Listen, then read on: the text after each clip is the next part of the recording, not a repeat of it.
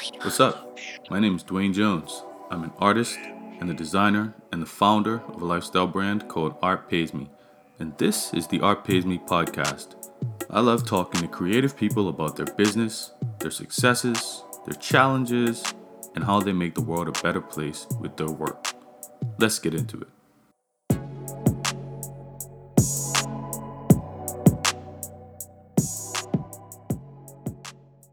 So today we have uh, I am you are. So this is a, a group in, from Vancouver, and it's Jenny Lee, the lead singer songwriter, and then you've got Mikey J. Blige, uh, producer, guitarist, and Amin. Uh, I butchered the name, the last name, so I'm just gonna leave it at that for now. Uh, producer and multi instrumentalist, and uh, yeah, welcome to Art Pays Me. Uh, thank you, thank you for coming on. And actually, I wanted to ask y'all, like, do you call yourself a group or a band, or how does that work? Yeah, we refer to ourselves as a band a lot of the Okay. time, but I mean, either works. Okay, Thanks Cool. so for having us. Yeah. Yeah. man. Thanks for having us. We're excited to be here. yeah, yeah. Um, you know, I, I every now and then I get, I just get put on to certain people, and you know, I, I heard the music, and I was like, this is like, this, this, this hits. It, it hits on so many different levels for me. So, um, yeah, congratulations on that. And um, so, did did you all grow up in Vancouver? No, we actually all grew up in other places. Yeah. Um, I grew up in Kelowna, BC, which is in the Okanagan here. Mhm. Yeah. We're up on the Sunshine Coast, which is just a 40 minute ferry ride to a small peninsula outside of Vancouver. Okay. Neat. Yeah. And then I was born in Algiers, Algeria, and moved around quite a bit, but lived mostly between different African countries and the States. Nice, nice.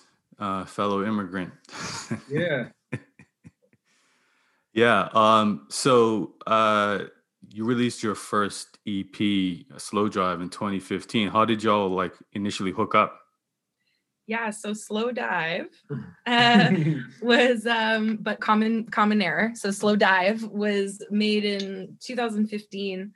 Um, Mikey and I originally met uh, through other projects. He was produ- a producer uh, for some local hip hop groups in town, and um, shortly after I had a was hit by a car. Oh, Um, we I had a lot of downtime. Yeah. and, and I had a lot of beats that weren't working for the hip hop groups that I was a part of. They mhm. just wanted to be Drake or J. Cole. And I, Yeah. I was not able to do that for them. And so I would pass these beats that nobody wanted to Jenny and she wanted me.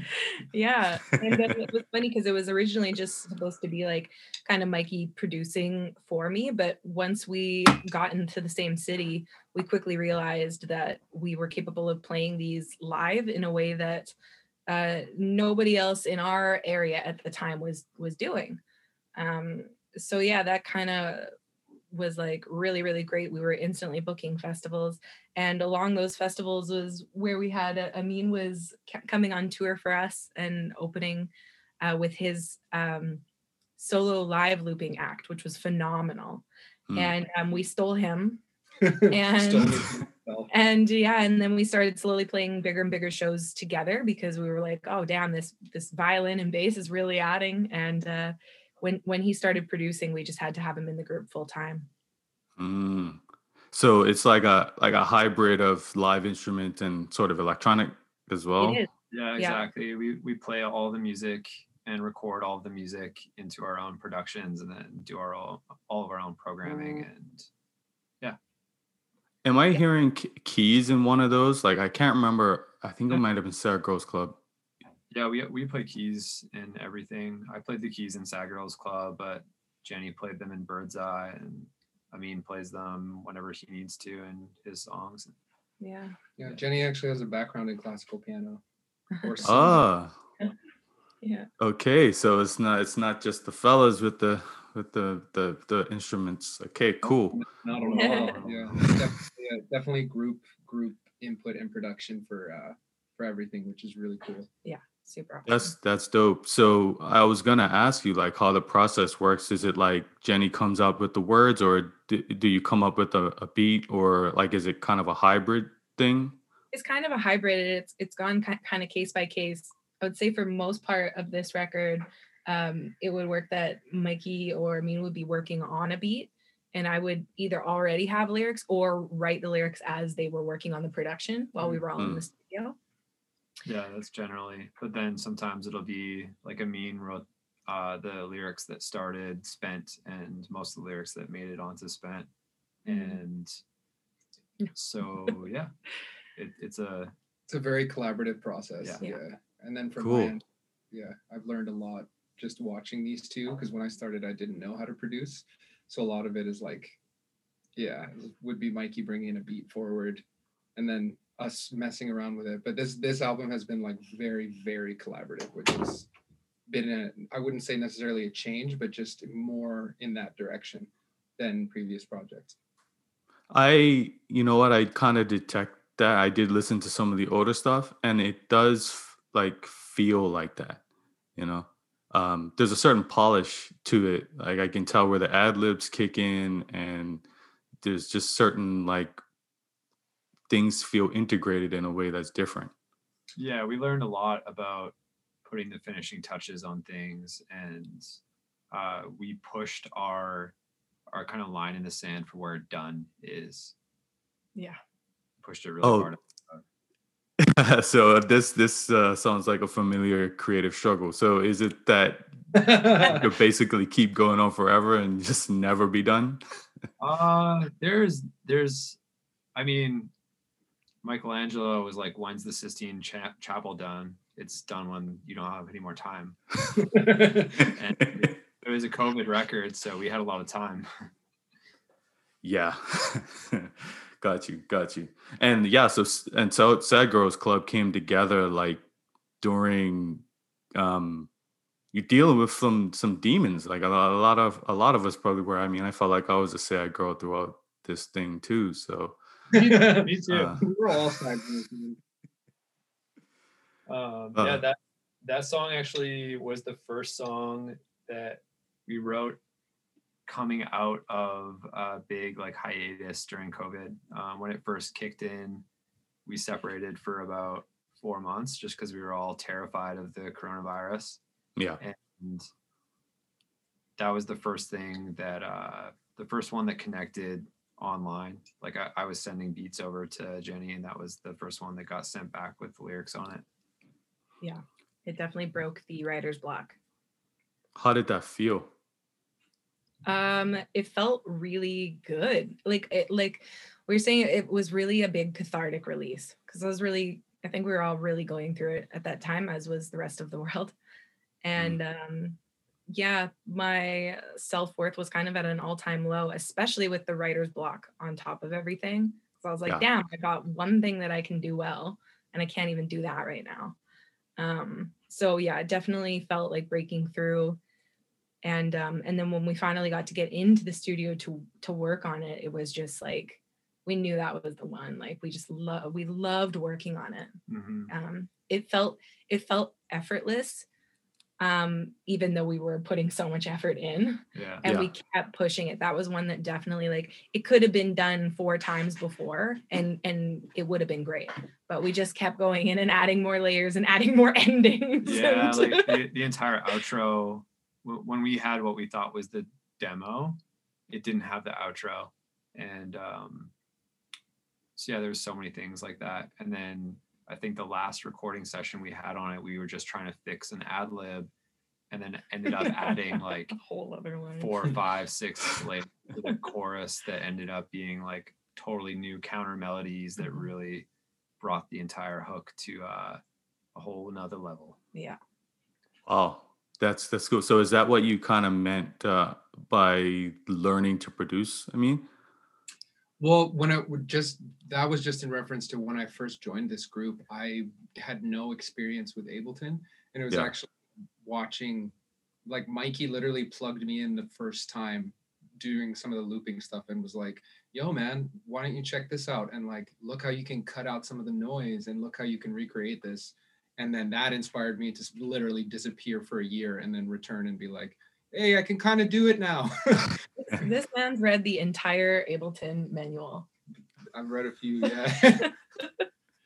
but yeah, it's a it was really cool to see what they were doing just right from the get-go. It seemed really interesting and new and it was super inspiring. So it's just kind of continued down that train to where we are now, which is like a thousand percent more effort per track and Yeah. letting it sit and going away and coming about coming back and not being afraid to be like let's just try something totally off the wall Yeah. and see what happens even if it doesn't work out The other day we accidentally came up with the analogy. We've always had the recipes, but we know how to cook now. Ah, yes, I love that. oh, that's that's a bar. Uh, it is. Uh, so, are all of you um, formally trained in some way? No. Uh, actually, I think I'm the only one that isn't. Okay. Because Amin was trained in violin. yeah i had Um, classical violin back Jenny's classical piano, Mm. and I am a School of YouTube graduate. Telling him Nice. though he has a computer science degree an engineering degree Yeah.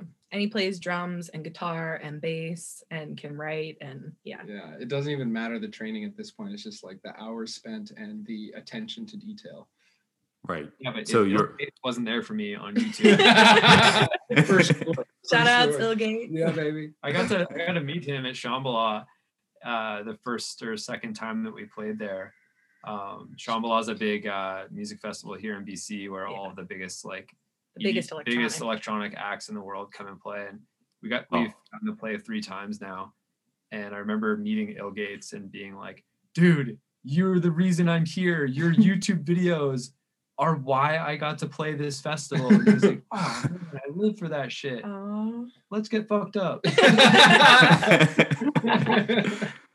so shamble That's nice. Like it, you know, sometimes you meet people like that, and then they end up being assholes, and it's, Hell no. it's, you know. we've been lucky so far. Anybody that we've met that like we've kind of like looked up to has been like super dope so far. So that's Yeah, I think we're we're not that close to any of our mentors. I know they say Mm. like never meet your mentors, but yeah. we've met them, but they're still at a distance so they can maintain that little shine, you know? Yeah.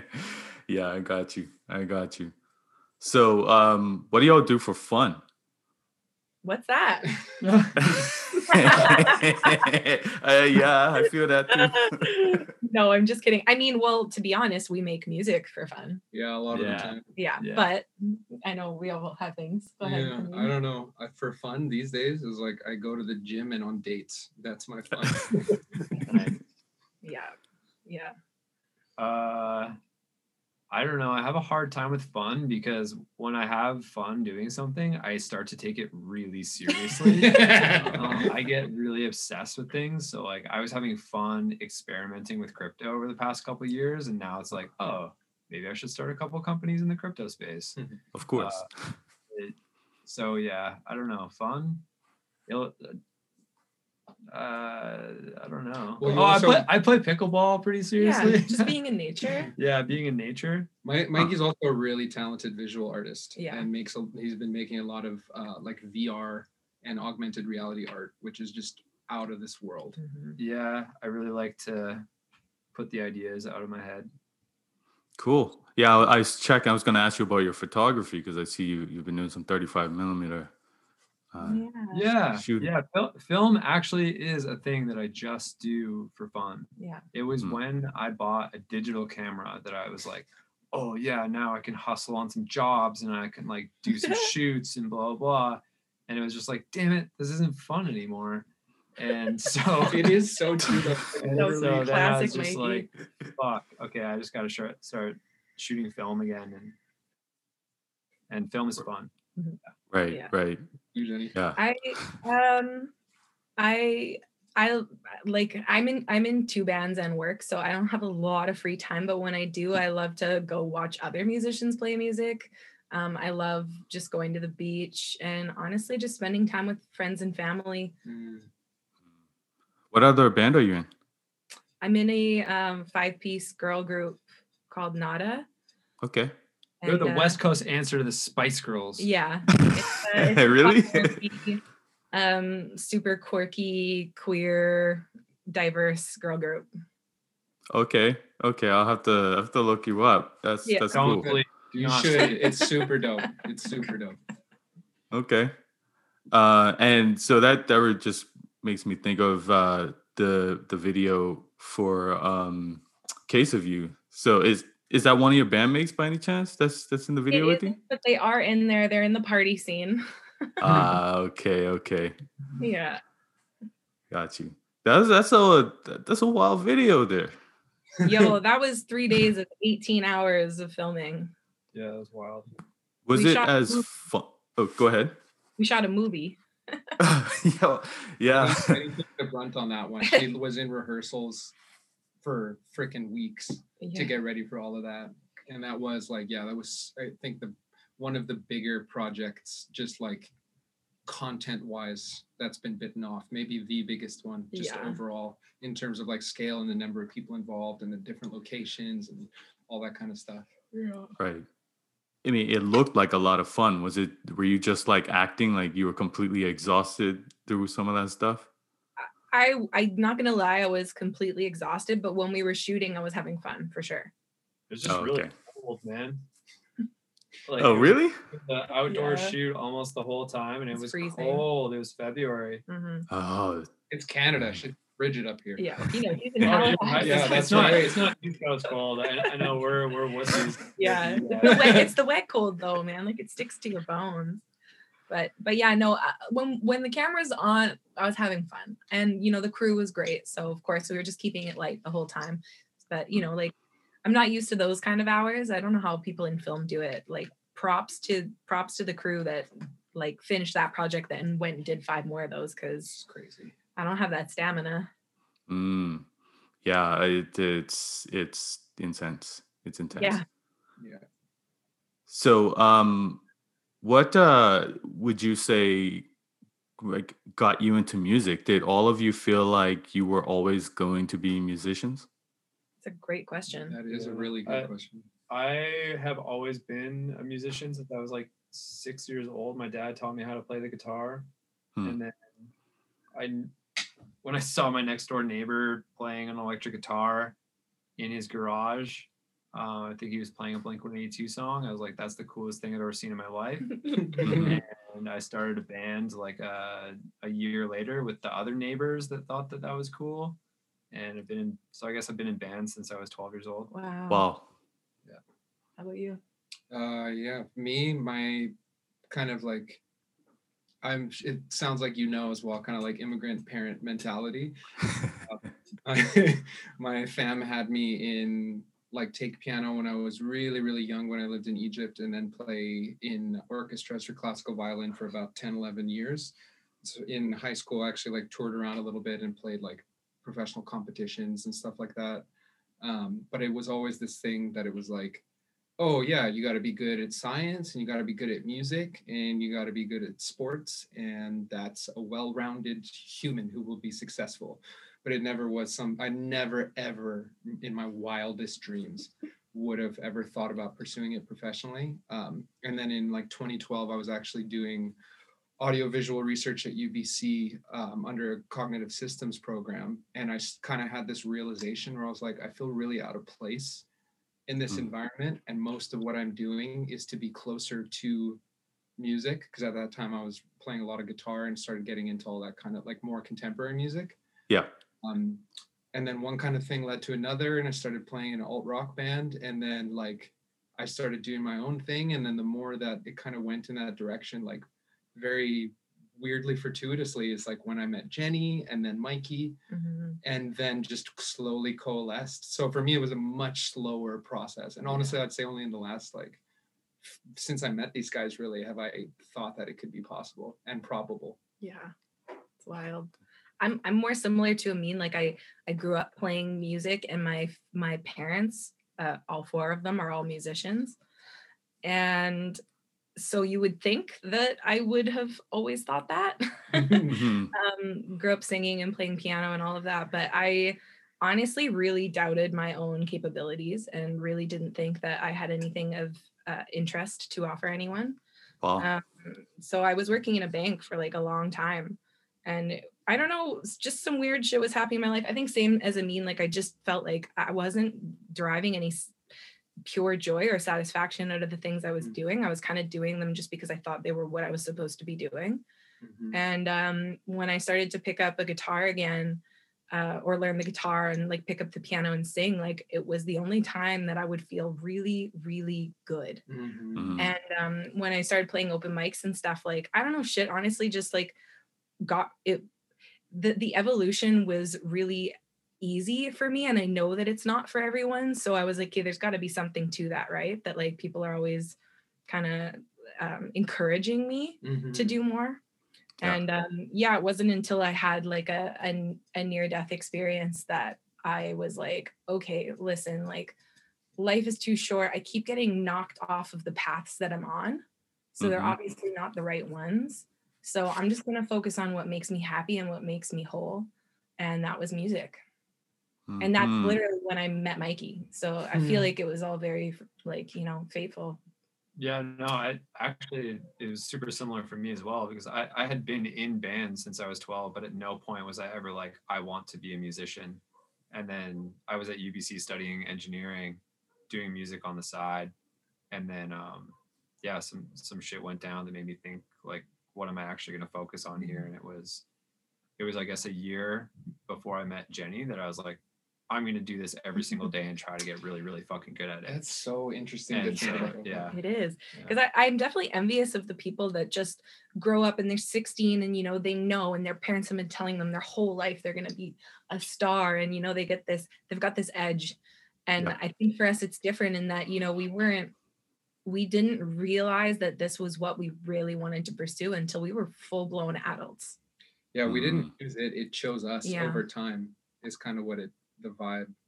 Really. That's interesting. It's like so my brother-in-law, he he's like obsessed with with music, makes beats like every day, all day, but he doesn't really jump out and and like promote in a super way. He just puts it on YouTube and and keeps it pushing. Um it's it's interesting. I, I wonder if one day he's gonna have that realization too, just like, yo, I, I just need to do this. Yeah. Uh, I I know one thing that re- really impressed me when I first saw Mikey and Jenny play and like got turned on to IMUR was You right away from the very beginning in contrast to a lot of like fledgling groups and just the scene in general they were super on point with their branding and with their business mentality and mm, approaching it from the aspect of like yo okay we're gonna if we're gonna do this we're gonna do it seriously Mhm. and you can't do anything seriously as a business unless you treat it at least in some part like a business Yeah. um, and so that was really inspiring to see too because it's true it's like you can make beats all day but how do you cut through the noise Yeah. so you have to like think about all the other aspects because yeah that is that is what it comes down to as well right Yeah, it's true. And I mean, we we have our set schedule. You know what I mean? Like we're we're here at least three days a week, every week, same time, same length. We got to show up like it's a job, you know? Yeah. yeah. it's hard like people when they decide like this is what i'm going to do this is only what i'm going to do i'm just going to be a beat maker it's like well if you don't have any income coming in you're not a beat maker professionally mhm, and so you got to figure out how to transition into that place where you can start to put in the amount of time that you need to um, and so that's that's still something that we're working on and it's been almost I, I guess six years this summer Mhm. mhm. and yeah, it's just been like doing crazy lifestyle backflips and hacks to try and put in as much time as Yeah. possible into this. Yeah, it's true. Like biggest advice for mu- musicians out there is, or like you know, beginner musicians is to try to find as many stream uh, revenue streams as possible within your own industry. Yeah, get a get a job. It's like get a job where, where it covers your income Yeah. or your liabilities just Mhm. and gives you as much free time as possible. Like those jobs are out there. Um, I was doing entry level tech jobs where for like four out of eight hours a day I could be like researching music shit and like working on my DJing and that kind of thing. But it covered my liability. Right. And I still had the energy to get up before work to work on music and then cover my liabilities in the day, come home, work on music afterwards and and be able to do that for a couple of years Mhm. and, not be totally wiped and not by be that. totally wrecked like if I was working construction or something that wouldn't be possible, you know. So yeah. I, I think like the overlap effect is what one of my early mentors called it. It was like find the thing where you can start to overlap your passion to develop it, and then yeah. So that that your brother-in-law is posting shit regularly on YouTube, like that's step one. You got to build a community. You got to establish yourself in the community as somebody that puts stuff out consistently, and then it'll grow from there. Mhm. Right. Right. So I'm gathering from this that you you all are independent.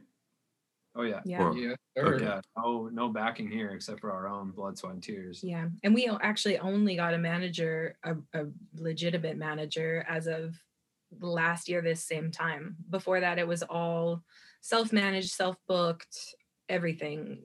Even the mixing we did ourselves. Yeah. From, Yeah. from back in the Mhm. day. Yeah. Do you do your own visuals as well? Uh, We were, we were, yeah, we were at the start. Um, collaborate. We collaborate. Yeah. yeah, sure. But it was a lot of like like a lot of the content, like even for 3033, it was like did the the LP the versions of the LP covers with the text ourselves, did the Mhm. business cards ourselves. Single art was yeah, with Lane Butler, who's an amazing artist, but like hacked like crazy and all of the Instagram posts, like all of that stuff is is us. So the amount of time that it takes, like we really have to be flexible and fluid. And I feel like we've gotten to a really good point at this point Yeah, of like what works best. yeah, definitely. Yeah, you're doing a, a great job. Like I, I like the even your social media presence. You do a good job of of being consistent and present and uh, interacting with folks. Really, we're really trying. man. I think that social media isn't something that. I mean, I'm sure that there's a lot of artists out there that love doing social media. We're not one of them, but we know that we have to do it. So we we are trying our best to be consistent and post things that we that we like. But it's Yeah. not always easy. It's not always a cakewalk. That's for sure. Yeah, yeah. I I have a love hate relationship with it myself. Yeah. It's like I just wish I could just make art instead of having to interact and shit. isn't that isn't that ironic though? I, I find that so ironic to think about that because it's like I want to sit in a room and make things, but at the end of the day, the things that I make, I also want people to experience, but I don't Yeah. want to deal with building the platform for them to experience it. It's like such a weird irony catch But- 22. but that platform builds a positive feedback loop. Like I, I as much like I'm very much of the same mindset. I write in my journal all the time. All I want to do is make beats. Why am I doing this other stuff? Blah blah blah blah blah. stupid, stupid, selfish things to say because if you're just gonna sit in the dark and make beats and music on your own and not share them with the world, how many of those are you gonna finish? right. You're not gonna finish anything. You're just gonna leave it there. And so when you start putting it out and you start getting that positive feedback of people listening to it and people giving you encouragement, you have more motivation to go forward. That's very true. if you don't like i if you have that on your shoulders like it, when we get people messaging us that they connect on all these levels to the music like you can't compete against me when i have that just on your own volition being by yourself. Because i Mhm. have others on like with me encouraging me you know? So it's going to help you push through those those times when you don't want to do it. Yeah, yeah, that's that's great, and I, I I'm in the same boat. It's just like without that, uh, I mean, you talked about the business side. Like, it's like if people don't know you exist, they can't pay you, they can't uh, work with you, they can't celebrate your art, and that's ultimately what we want. We want people to experience what we what we do. Um, how do you find like juggling that whole like being true to yourself as a creative collective while also like being sharp as business people like negotiating contracts and all that kind of stuff Well, the the beauty currently, right? Like we're going through a really good time right now because again of the team that we have slowly built up around ourselves. Uh, Brody Mm. Metcalf, our manager, is just a dream. Mhm. And as they say, your manager should be somebody you give the keys to your house to. or Mm. can. Mm-hmm. And so the relationship that we have with him and the trust that we have in, in him and that he has in us is something that's really cool.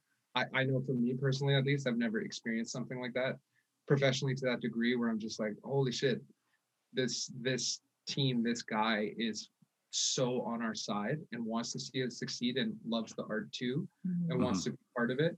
So I think it it often is not expressed enough how important, like Mikey was saying, right? It's like not not just the people who are listening, but like the community and the team around you. It Mhm. literally takes a village. I think the narrative in media oftentimes is that it's such an isolated thing and people blow up overnight and they're just like, you know, uh, American Idol style just like you wake up one morning and you're like, I can sing amazingly, and then you show up and you're just famous, and that's what it is. Yeah. Yeah. You know what I mean? But it's like the real, real reality is like grinding, finding the right people, networking, and like sacrificing. Mhm. Yeah, Mhm. but for the first five years, it was pretty much just Jenny. I For was, I sure. was gonna say for independent artists who don't yet have access to a manager or you know that's for whatever reason just not in the cards yet because you know it, it takes a long time to get somebody who's willing to do all that work for you. I don't you know when you're negotiating you you um it's it's different right because you don't have to be your your your the the person that you are with your with your fans right? Like you're you're dealing in a business perspective so you got to put your business hat on. And i think you should always not be afraid to ask for what you think that you deserve.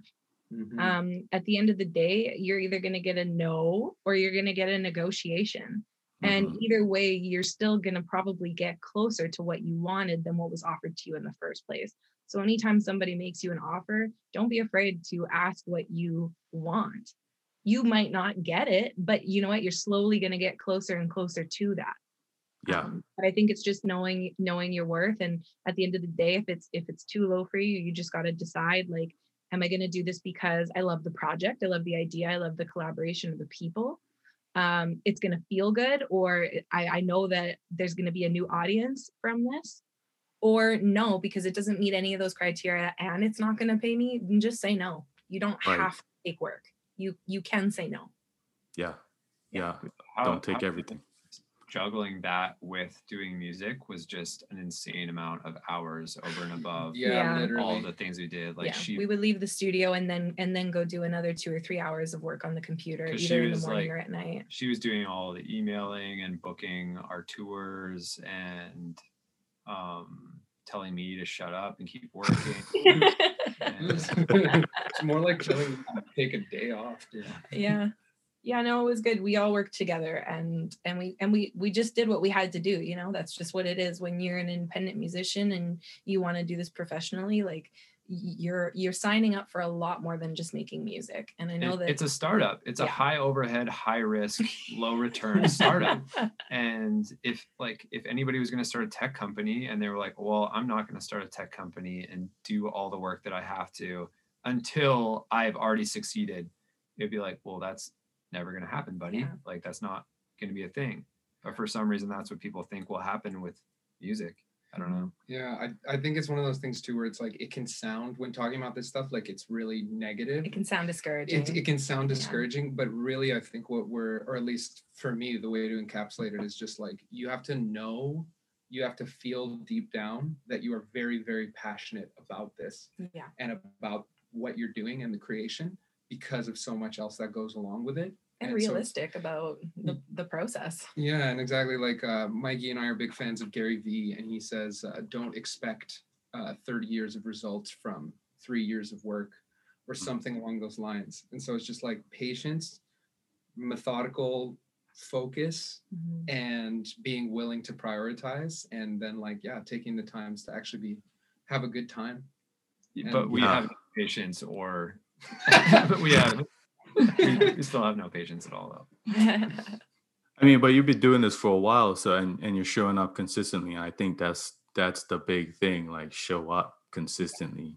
I think said. too we we we know now like a bit more about the process about like if we're going to start a new project like sit down and discuss what that's going to look like so that when we're creating if things are falling way outside of that scope we don't we don't fuck with it i think back Mhm. in the day when we were starting out we didn't really know what we were setting out to do so there was a lot of trial and error with visuals and Yes. with with everything with the songs with the content because we weren't really sure yet um, which is fine because we were a new band and it was our first time doing this kind of thing so Yeah. if you are a new band and this is your first kind of thing maybe do start off by you know setting out a, a mood board or lists of what your aims are because i think it's pretty easy to get pulled in different directions um, especially if you're like me and you like 80 different aesthetics you know sit down and pick one and try to be consistent Creative constraints are key. Are very key. yeah within reason for sure Sorry, we're rambling right now. I don't even remember what the question was anymore. no, we're, we're just vibing. It's cool. Um, Yeah. So molecules, my molecules. That's that's your new album. What's That is uh, awesome. What is that about? What my molecules? What was what's that mean? it's about every fiber of my being of our being went into this you know Mm. like um we really put all of our hearts into this project and felt that that title really resonated with how we felt about this project Mm. Uh, from the blood sweat and tears that the group and the guys spent on the production to the very personal storytelling of the lyrics Mhm. this is our molecules on a record. Count, counting my molecules. Mm. Yeah. Yeah, I, I really fuck with uh, Bird's Eye and uh, um, Sad Girls Club. I those are those are my my two favorites, and I, I'm really liking Gravity too, and and Paper Thin and and uh, Case of You. So like those are kind of like my my top ones. I really I'm really starting to fuck with Bird's Eye a lot lately. Oh, dope. Thank you, dude. We're gonna we we gotta we gotta get visuals coming out for that soon too. They'll probably drop around the same time as the album. So, you know, Cool. Bird, Bird's Eye, we went through about four different versions before we got to the the honey. why why is that? Oh, it's just the first, the first rendition of the production and writing for that song was like 2016, I think, Mm. 2017, Mhm. and so it was uh, it was much more like future bass kind of thing. It had like a lot of like saw synth and like bass wobbles and stuff, and so I think it comes down to that conversation we were just having. yeah, We were like, we this song, but this doesn't fit into the scope that we set out for this project. yeah. So Right. it was like, how do we do work to make make it work for the the work that we want to work on? Got you. Got you. so so like what um what kind of challenges would you say consistently that you face that you know you think other people should watch out for? Uh, Imposter syndrome, self doubt. yeah the patience thing um yeah patience is really difficult.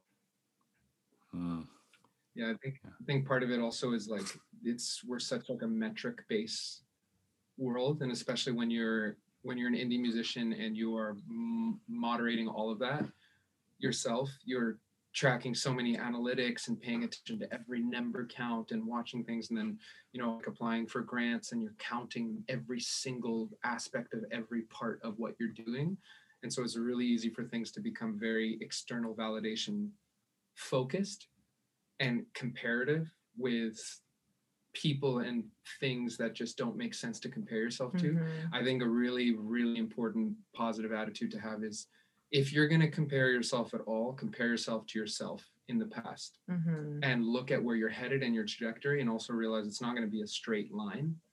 So just have realistic expectations um, and have take joy in what you're doing because Yeah. that's the root of it all. If you really don't like if it just becomes all and only work, you will fall off the train. Mhm.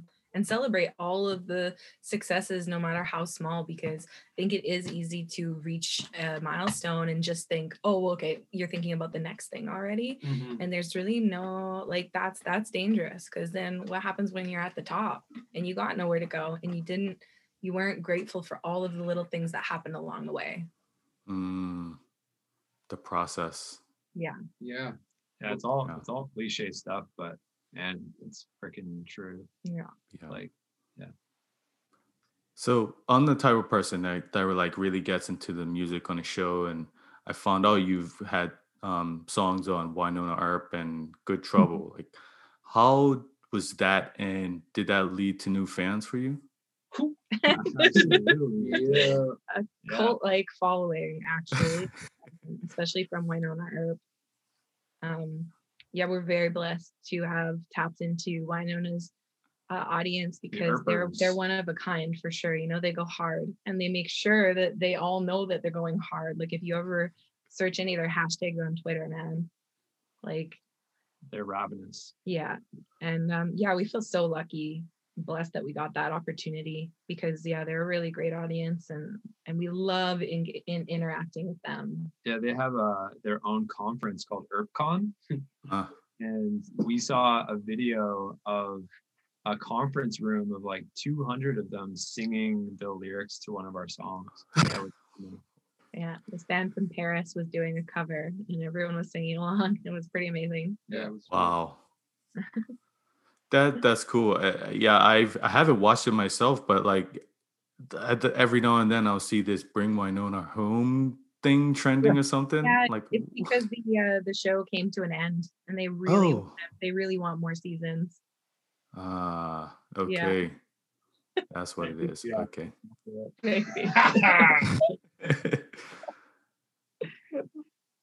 nice. So, um, actually, did you pursue that, or did it just did they the pe- music directors whoever just find you?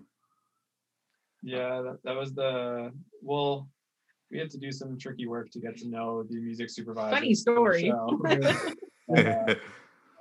they they placed the song. We didn't have any control over over that happening. It was just Mm. right. But I remember getting the email being like, so you're getting placed on this episode of this show. Just a heads up, their audience is wild. So just keep an eye on Twitter. And we didn't think anything of it. None of us had seen the show. Mhm. And that night, I remember we were in Montreal writing 3033. And that night on Twitter, it was just like, whoa, wait, what the fuck What's just going happened? What is going on? Oh yeah, that show. So we instantly went to go watch. And we're like, oh, because it's in a it's in a pretty hot and heavy scene. So yeah, it was just funny because we had no idea what was about to happen. It's funny. Like your phone just starts blowing up. Like nice. Um, so I think that's gonna do it for us. Do you have anything you want to promote? Like how do people find out about the album? How do they get to it? How do they listen to it? All that kind of good stuff. Uh, this is the first time that we've ever done vinyl LPs. So if you're looking to invest in some assets that are going to double real quick, you know, scoop up a bunch of those vinyl LPs before they go up in price. You know, number go up. and yeah you can also grab the digital the digital album uh, online as well yeah. and our- cds if our, you have a uh, car our social media is all the same on all the different platforms. Yeah. Uh, We are IMUR and our website imurmusic.com. All links are there. Um, yeah. Album's out June 25th.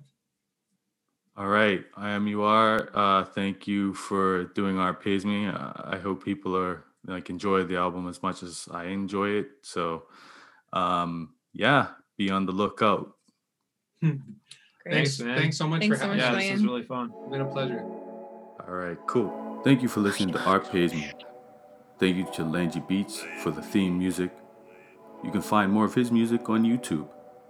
If you got anything out of this, please rate, review, or leave a comment on whatever platform you're listening.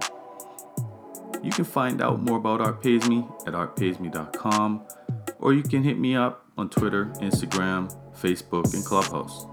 I'm at Art Pays Me on all of those platforms.